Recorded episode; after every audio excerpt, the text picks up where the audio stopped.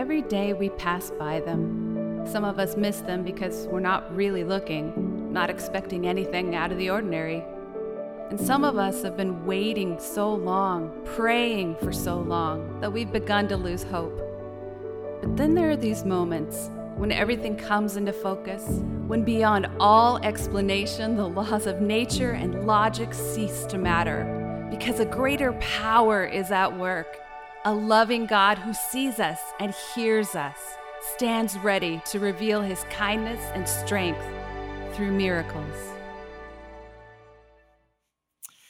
So, we have been talking about miracles, and we will get there in just a few moments. Before that, I'd like to answer two questions. Question number one actually came from last week's live stream, and the question was Are there people in the room? Like I can see, I can see hands and I can see heads. So what's the deal with that? And the truth is, yes, there are a few staff members here. Uh, it makes it easier to talk into the room. I'm not just talking to a camera, talking to other people. So no, we didn't start up church again and not tell you. There's just a couple of staff people here. That was the first question. Second question has been lighting up my email, my social media, my text, and my phone conversations. And they're asking this question in light of all this going on in the world right now. What am I supposed to do? Like, what am I supposed to do right now? And I've answered that question exactly the same way all week long, and I'm going to answer it again today from Romans chapter 12. I think Romans chapter 12, starting in verse 9, is a practical guide as to how to act right now. And I want to encourage you. We're going to move through this very quickly because we have a story to share with you today. But Romans chapter 12, verse 9 starts off with love must be sincere. And I'll tell you what the world needs now, not to coin a phrase, but what the world needs now is love. Love in this time is when you sincerely think of others before yourself. Authentic love looks beyond selfishness and actually lives in the world of selflessness.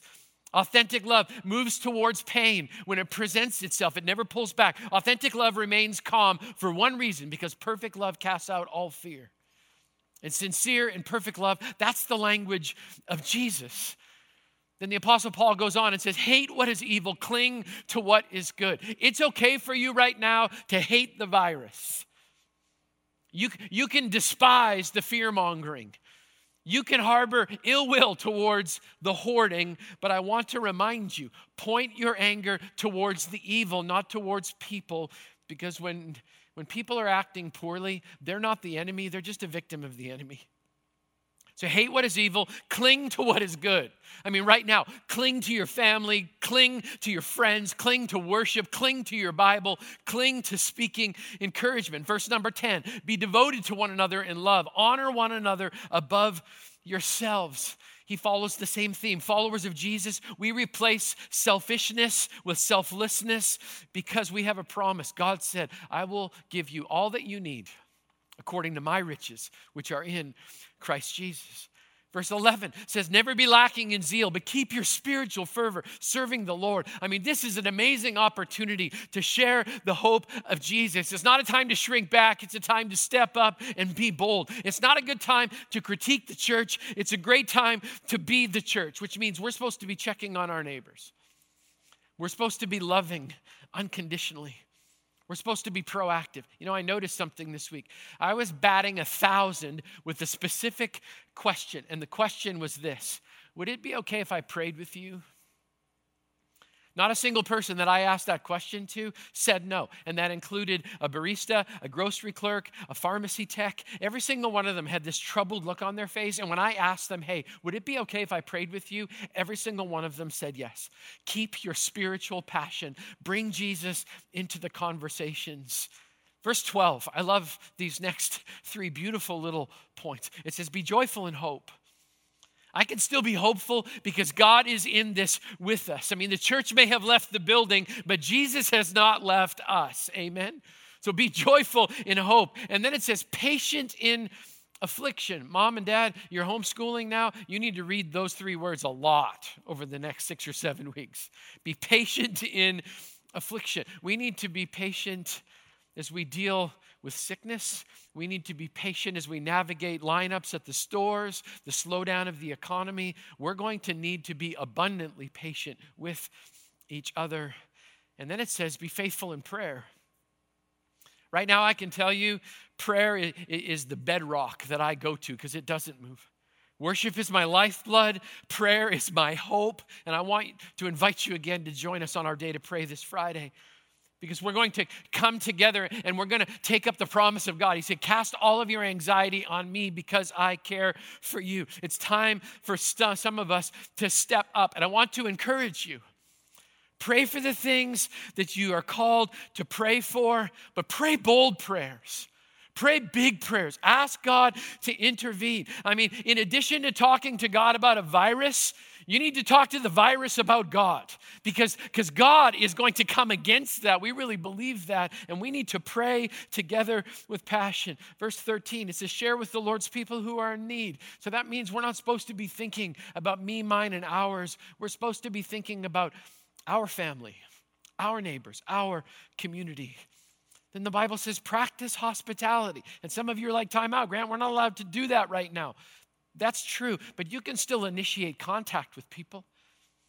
You can FaceTime, you can Google chat, whatever it happens to be. We need to stay connected in biblical community right now because this is one thing I know. Working from home loses its shine after about three days, and flannel pajamas become absolutely demonic in about four. So we need to stay connected and keep living life. If you're struggling with loneliness right now, don't wait for someone to call you, call someone. You might be the answer to someone else's prayer and need. And then in verse 14, it says this Bless those who persecute you, bless and do not curse. I ran into one of my internet trolls the other day. He's made my life a little miserable. Saw him at a store. We made eye contact. And when I didn't ignore him and asked him if I could actually pray for him, he said yes. I'm really glad I did not put him in the enemy category right now. I know some of you are thinking, well, that, that's all good. Appreciate the, appreciate the help. I thought this was supposed to be about miracles. It is.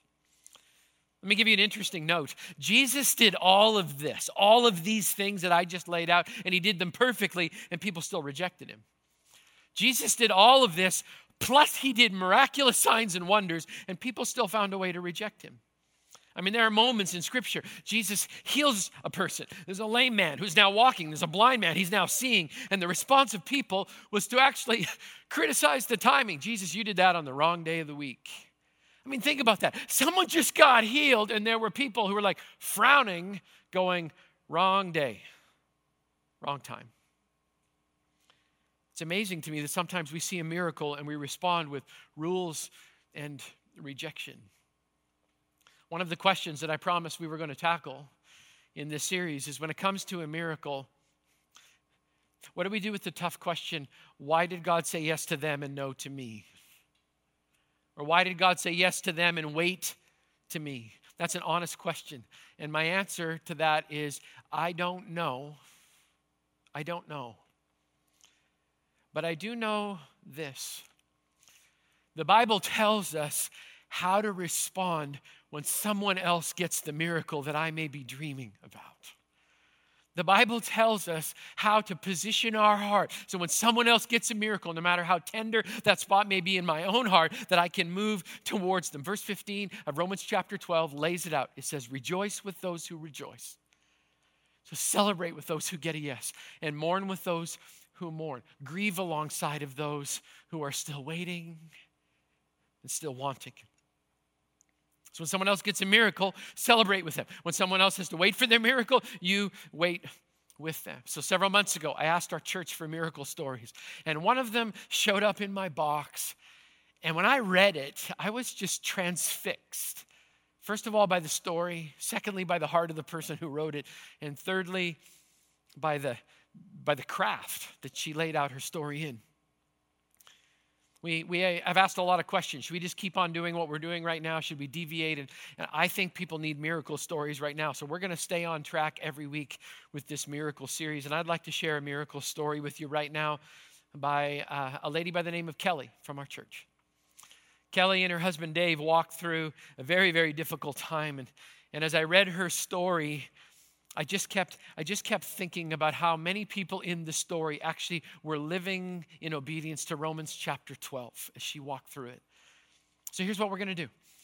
We're going to worship And then Kelly's going to share some of her story. Then we're going to worship. Then she's going to share some more of her story. We're going to walk alongside of Kelly and Dave as they go through their miracle story together. So just take a deep breath. We'll walk through this together. And I know by the time we get done, that we will be able to rejoice with those who rejoice. If this story is tender for you, it's okay. Because we can also mourn with those who mourn. So let's worship, let's listen, let's give God our full attention right now as we hear about a miracle. Let's do that together. Andy, would you lead us, please?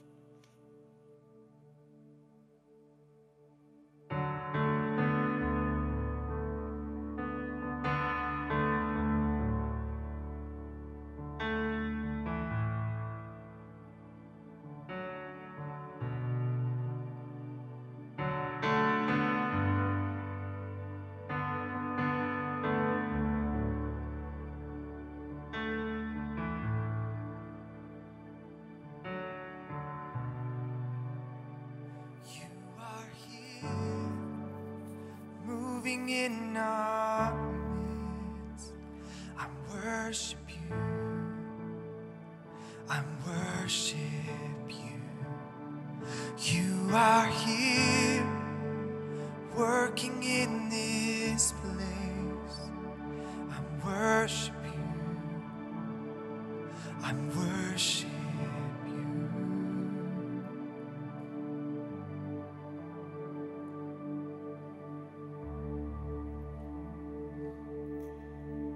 five weeks pregnant, and there was blood. Shock numbed my emotions, and irrational thoughts flooded my mind. Did that glass of wine poison my baby? I must have listeria from that ham sandwich. My bath was too hot. Is this my fault? The doctor said things like blighted ovum, probable miscarriage, and at least we know your system works. I couldn't process his words. I could only wonder why he wasn't fixing me. My husband and I waited an hour to see the ultrasound technician, holding hands and lost in the space between hope and grief. When my name was called, I tentatively perched on the ultrasound table. I flinched when cold gel plopped on my unripe belly. The tech parted her lips to speak, and I encased my emotions in steel determined to take the news like the stoic New Englander I was reared to be. I see two healthy heartbeats here. I measured 146 and 147 beats per minute. Surprised tears leaked from my eyes, rusting and dissolving my reinforced emotions. I rubbed my belly, still not sure I had heard correctly. The tech pointed at the two tiny shapes on the monitor, and the truth collided with my assumption that we had lost our baby. I reclined on the exam chair and bawled into my hands. My husband gently pried my hands from my face and turned me against his chest. I soaked him in tears and snot and ultrasound gel. I wasn't having a miscarriage. I was still pregnant. Two heartbeats. We were having twins. Over my sobs, the tech said it was too early to know if the babies had their own amniotic sacs or if they shared a placenta. She recommended we come back at 14 weeks. She didn't provide details, and I was in no condition to ask questions. My husband led me through the waiting room. My burst of emotion was slowing down, but I was red eyed and wet. People were staring at me. I made eye contact with one woman who was obviously very pregnant, and she offered me a look of sympathy. She thought I was grieving. I stopped and whispered, We're having twins, two heartbeats. Her eyes went wide and she said, Congratulations! No wonder you're crying. Twins sound terrifying, but it's going to be amazing. I smiled. Yes, amazing is right. I spent the time leading up to the next ultrasound alternating between elation and worry. I wanted to know why the number of amniotic sacs and placentas was important. I turned to the internet, which only inflamed me. Because identical twins share a placenta and sometimes sacs, they carry a higher burden of potential problems than fraternal twins. I convinced myself the twins were conjoined or had some unnameable disease. I was already in love with the babies. Would my husband and I get to meet them?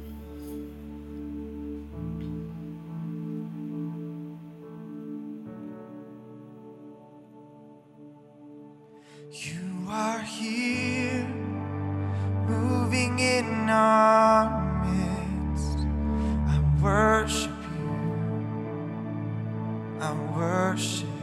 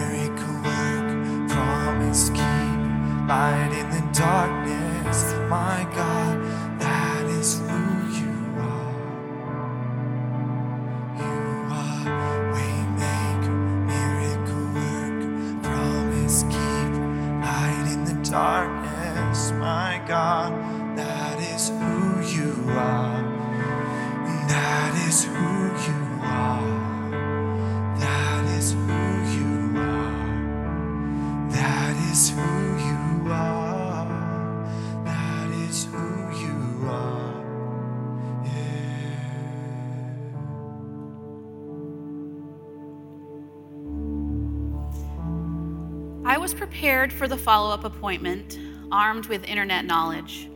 When the obstetrician walked into the room, I barely let her say hello before I hurled questions at her.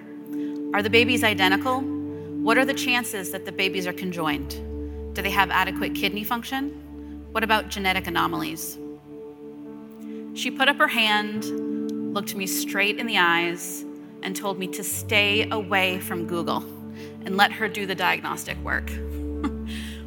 She said the babies are most likely identical with a single placenta and their own sacs. Two sacs meant a lower risk, and I allowed myself some relief. And one other surprise girls, we already had a son, and with the addition of two girls, our family would be complete.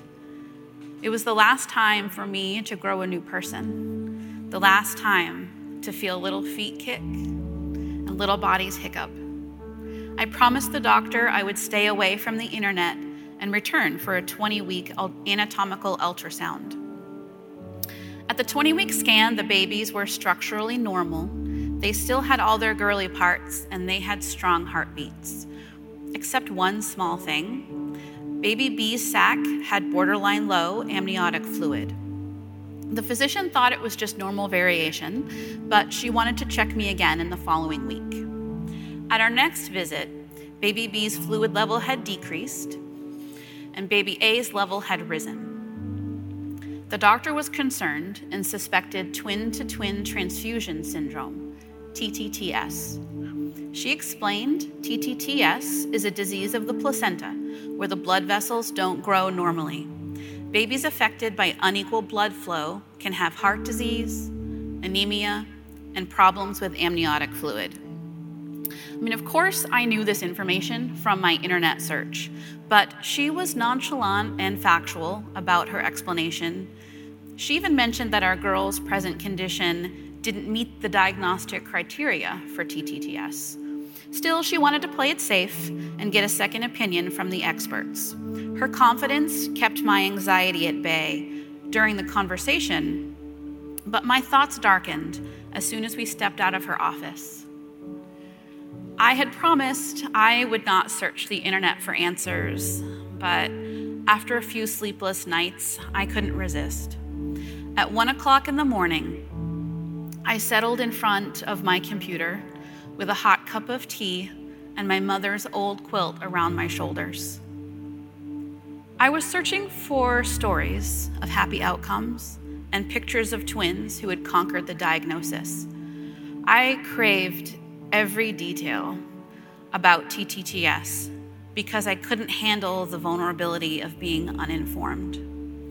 The doctor's casual explanation wasn't enough to give me control. If I could just touch that worst case scenario and roll it around in my fingers and manipulate it until familiarity bloomed, mold it into something that I could understand, then the outcome would be okay.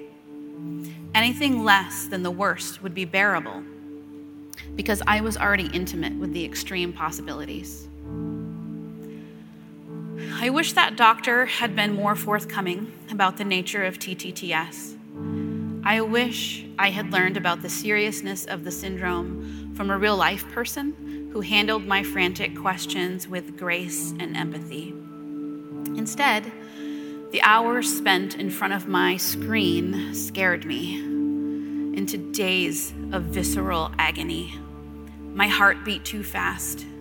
Cold sweat covered my body at night, and my insides were twisted in knots. There were not many pictures of happy survivors on the internet.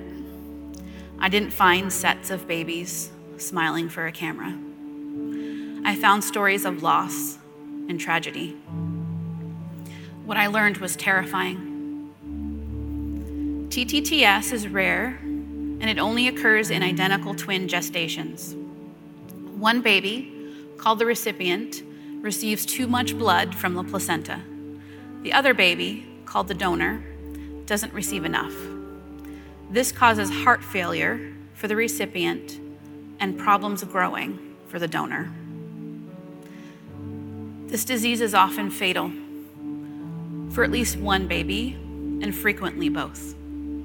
Our doctor only suspected TTTS. Our babies, they didn't even fit their criteria because they were the same size. Part of me was in denial, and I didn't see the need for an expert opinion.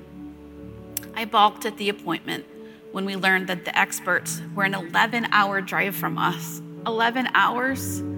There was no way, no way we could travel that far. We were alone and isolated because we had taken jobs 1,600 miles away from our families. We had no local support. What about our son? We had no family or friends to watch him uh, while we traveled across the country. What about our work obligations? What were we supposed to do? We almost decided not to go until my parents stepped in. They volunteered to drive over a thousand miles and pay for a hotel suite. They would care for our son so we could make sure our girls were safe. My parents did not hesitate to sacrifice for us, and I felt a little guilty for even thinking about waiting. Within a week, we scheduled a day long itinerary of TTTS testing. We booked a hotel suite, we canceled our work obligations, and we packed our three year old son into our minivan. The TTTS diagnostic was in a large hospital, and each test was in a different wing. I was almost 23 weeks pregnant, but I looked like I was about to pop. The extra amniotic fluid around baby A stretched my skin to the point of pain, and I had difficulty walking. I was forced to sit in a wheelchair and allow my husband to shuttle me around. We were bewildered by the maze of hallways and elevators and poorly marked diagnostic centers. We arrived late for almost every appointment, which left no time for eating or using the bathroom. I had to inhale a protein bar while in an elevator that smelled of antiseptic and sweat. I caught a glimpse of my reflection in the elevator's mirrored walls and was startled to see dark, sunken eyes peering out of a pale face. Before the final appointment, I could barely keep my eyes open, and I sat in the waiting room curled over my belly, face in my hands. The medical professionals were kind and they were efficient, but enduring a fetal echocardiogram, two MRIs, blood work, and a detailed ultrasound left me shaky and overwhelmed. The day ended with a meeting. Three doctors, a social worker, and a nurse. My husband wheeled me in to a generic boardroom with large monitors bolted to the wall. The experts were arranged in a row behind a large conference table, all lined up on one side like judges about to execute a verdict. My husband and I sat there holding hands, small and intimidated by the serious faces staring us down. This was the first moment I understood something was seriously wrong. I had been protecting myself all day, avoiding eye contact with the diagnostic technicians because I was afraid that I would see pity or empathy. I was scared their eyes would reveal hints of devastation captured by the imaging tests. I couldn't play that game with the panel seated across from me.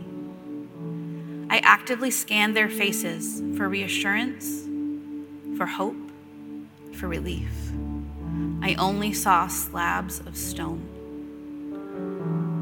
Flat, sterile faces preparing to crush my family with unwelcome news. I instantly knew we had TTTS.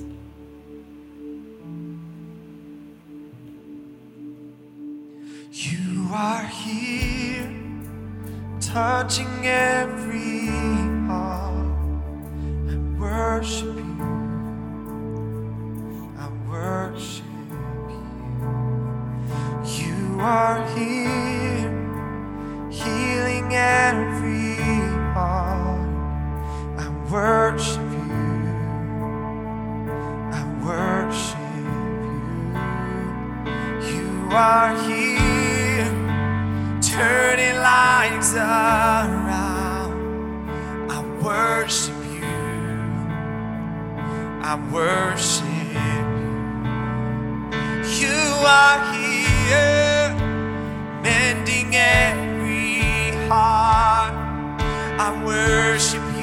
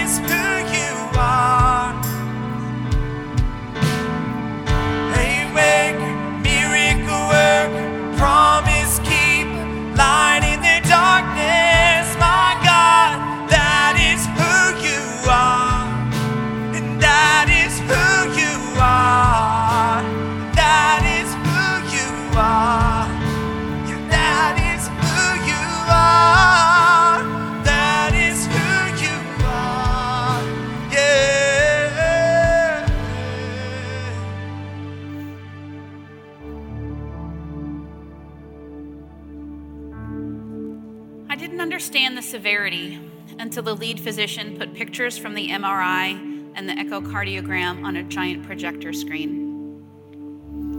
Each girl weighed slightly more than a pound and looked smaller than my hand. We could see their petite noses and fingers, perfectly formed. Their hearts were so tiny, maybe the size of a grape. The right side of our recipient's heart wasn't working. The overabundance of blood was too much, and her miniature heart couldn't keep up. The left side of her heart was struggling to feed her body. She was faltering, and the inconsistent blood flow caused a mild stroke near the ventricles in her brain. She also had fluid accumulating under the skin, covering her head. She was in the final stages of TTTS. The doctor told us her heart function was among the worst they had seen at their facility, and they didn't expect her to make it beyond a few days. Our donor was in mild heart failure and was completely shrink wrapped in her amniotic sac. They thought she had a good chance of survival if we acted quickly with emergency surgery. How could it have progressed so fast?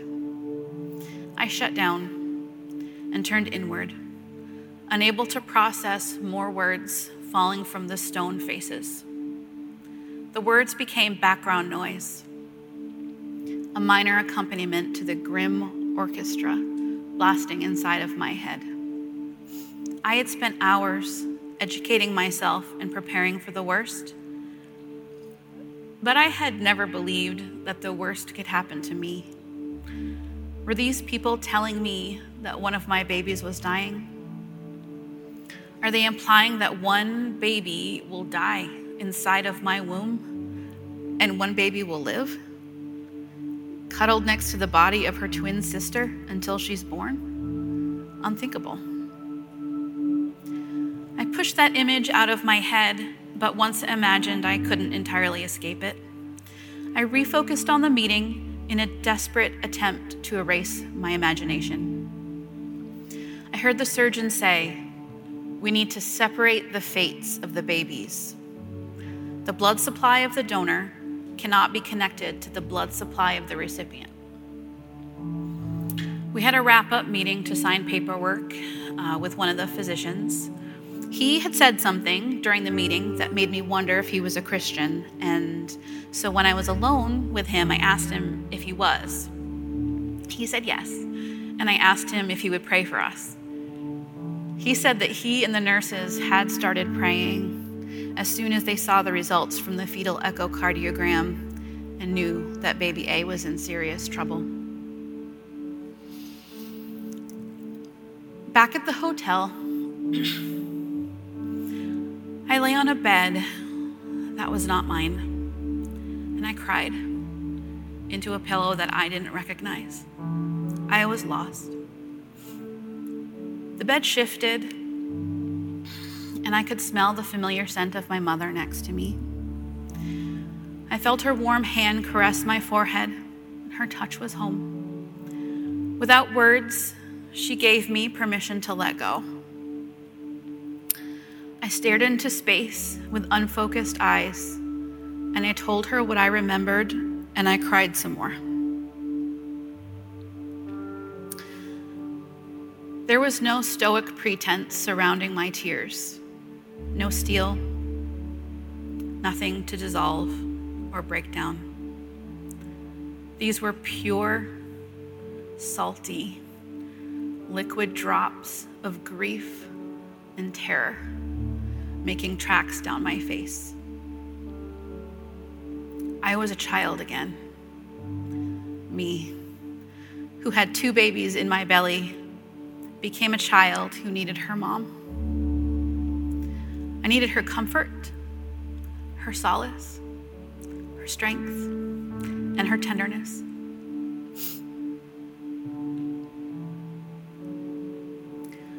Her eyes dropped tears into my hair and we just existed in a cloud of emotion.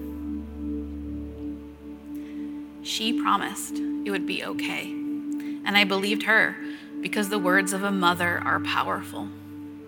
No mother wants to see her daughter shed desperate tears. But my mom put her own emotions aside, absorbed my tears, and in that moment existed just for me.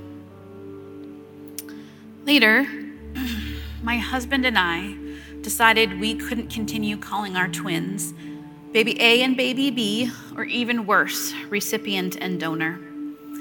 They needed names in case they went straight into the arms of God and not into our arms. That night, baby A officially became Emerson Linda, and baby B became Allison Catherine. We used their names to pray. We huddled together, holding each other up as we put those names into God's hands. We prayed for life, we prayed for strength, and we prayed for purpose. We prayed to hear the heartbeats of our babies.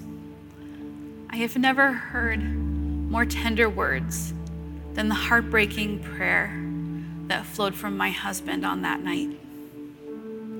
He told God that we desperately wanted both babies and would be privileged and blessed to love two babies in whatever form they came. Heart disease, seizure disorders, developmentally delayed, micropreemies. We were chosen for these specific girls. We wanted to accept our gift. The moment my husband bared his heart was the moment I knew I wasn't alone in my desperation. My mother nurtured me, and my husband knew me.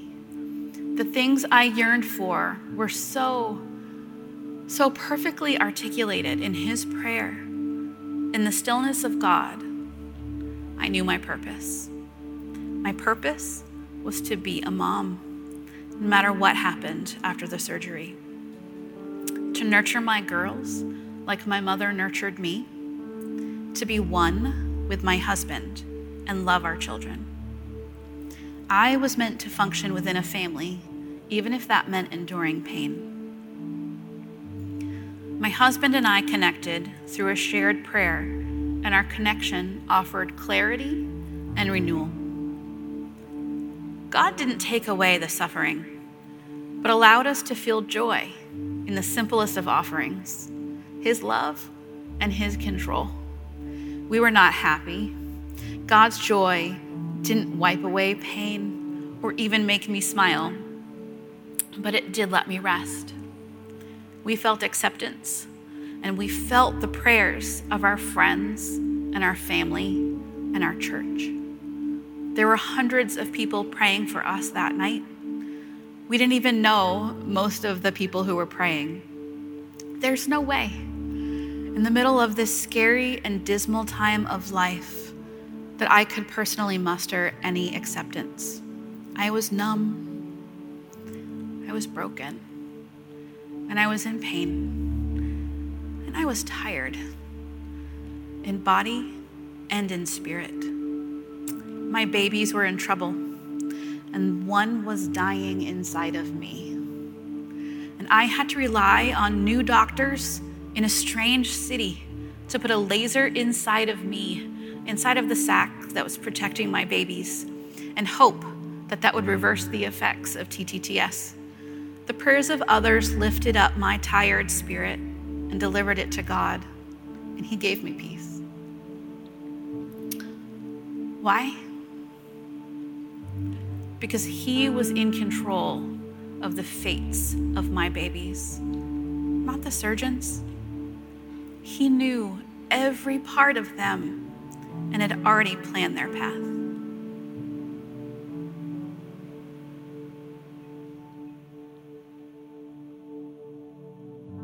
Even when I don't see it, you're working. Even when I don't feel it, you're working. Never stop, you never stop working. You never stop, you never stop working. Even when I don't see it, you're working. Even when never stop, you never stop working. You never stop, you never stop working. Even when I don't see it, you're working. Even when I don't feel it, you're working. You never stop, you never stop working. You never stop, you never stop working. Waymaker, miracle worker, promise keep light in the darkness. My God, is who you are. Waymaker, miracle worker, promise keep light in the darkness. My God, that is who you are.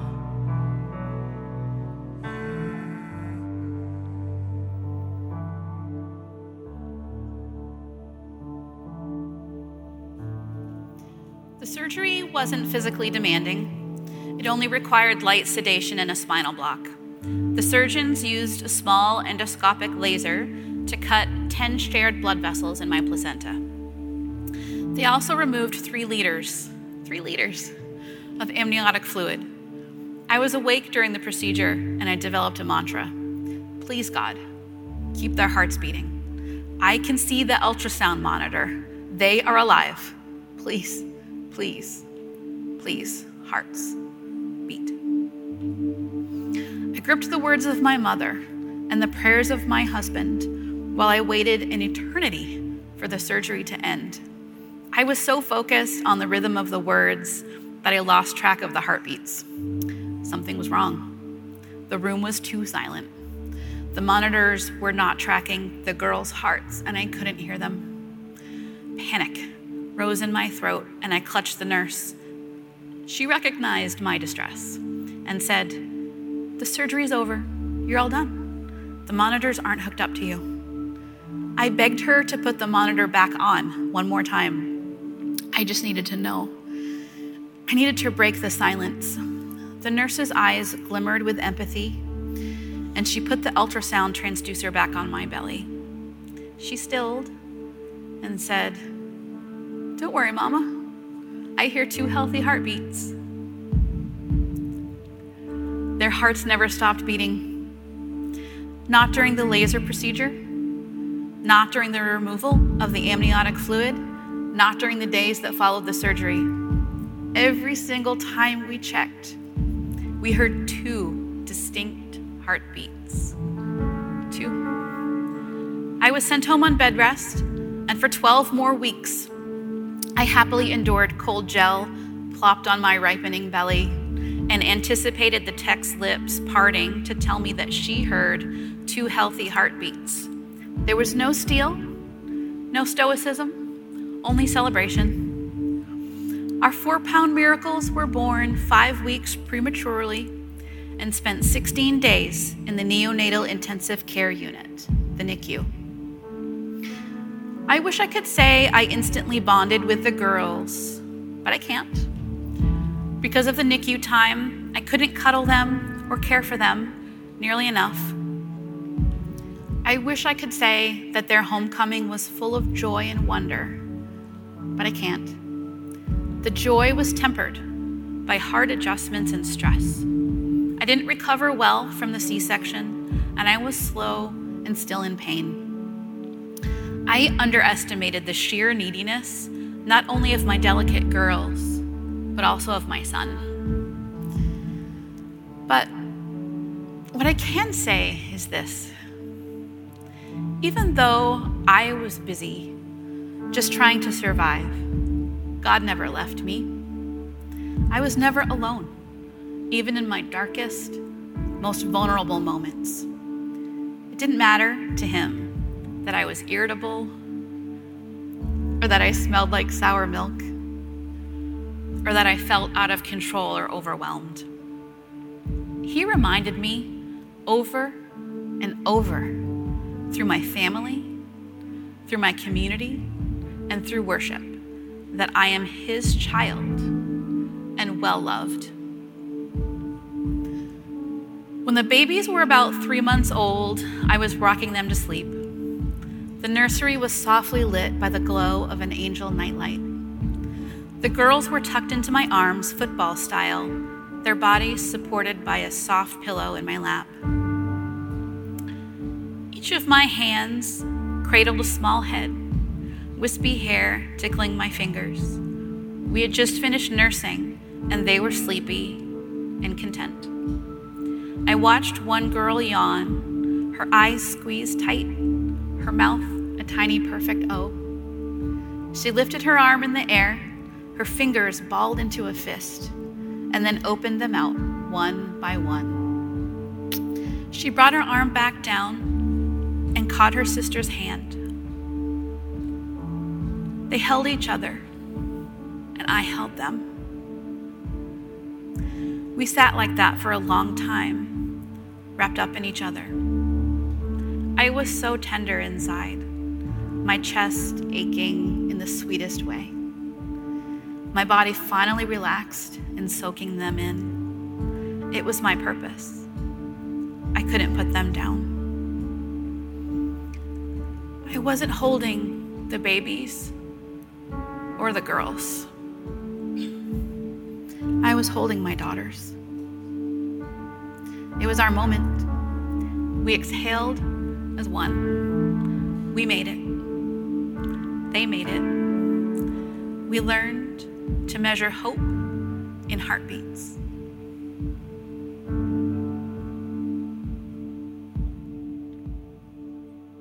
Even when I don't see it, you're working. Even when I don't feel it, you're working. You never stop, you never stop working. You never stop, you never stop working. I don't see it, you're working. Even when I don't feel it, you're working. You never stop, you never stop working. You never stop, we never stop. Come on, sing this with me. Even when I, yeah. Even when I don't feel it, you're working. You never stop, you never stop working. You never stop, we declare it. Even when I don't see it, you work.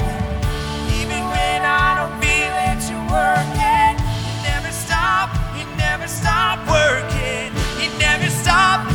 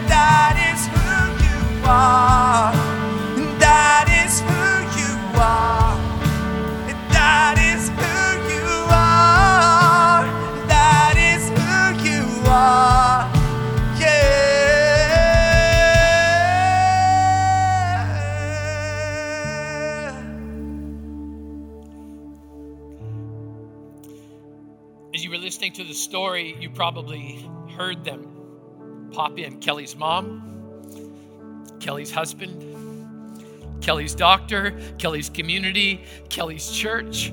And what were they all doing? They were being joyful in hope, patient in affliction, faithful in prayer. That's what they did. And, church, that's what our community needs from us this week. They need us to be joyful in hope, patient in affliction, faithful in prayer. You have no idea whether or not you're being a part of someone else's miracle or not, but those are the marching orders for the Church of Jesus this week. Why? Why would we do that? It's so we can mourn with those who mourn. I know for some of you that story may have been very difficult and very tender, but I want to challenge you right now. Open your heart and know that you're not alone. If you're mourning today, we're mourning with you. But we also need to celebrate. We need to celebrate the miracle. Can I show you a picture of the miracle? Can I see a picture of the babies up on the screen? Yeah, there they are right there. Can we, can we celebrate and thank God for everything that He did for Kelly and Dave and their story today? Thank you, Jesus. Thank you, God. Thank you, God, for miracles today. Thank you. Thank you. So, church, there we have it. That's the work for this week. And I hope that you fully enter in with us. Thanks again for watching. We're so glad that you joined us today. Once again, we hope you'll get involved in biblical face to face community wherever you happen to be today. If you'd like more information about Christ the King Community Church, if you'd like to give online, or if you'd like to submit a prayer request, or even get connected in a small group, you can find out more about us at ctk.church.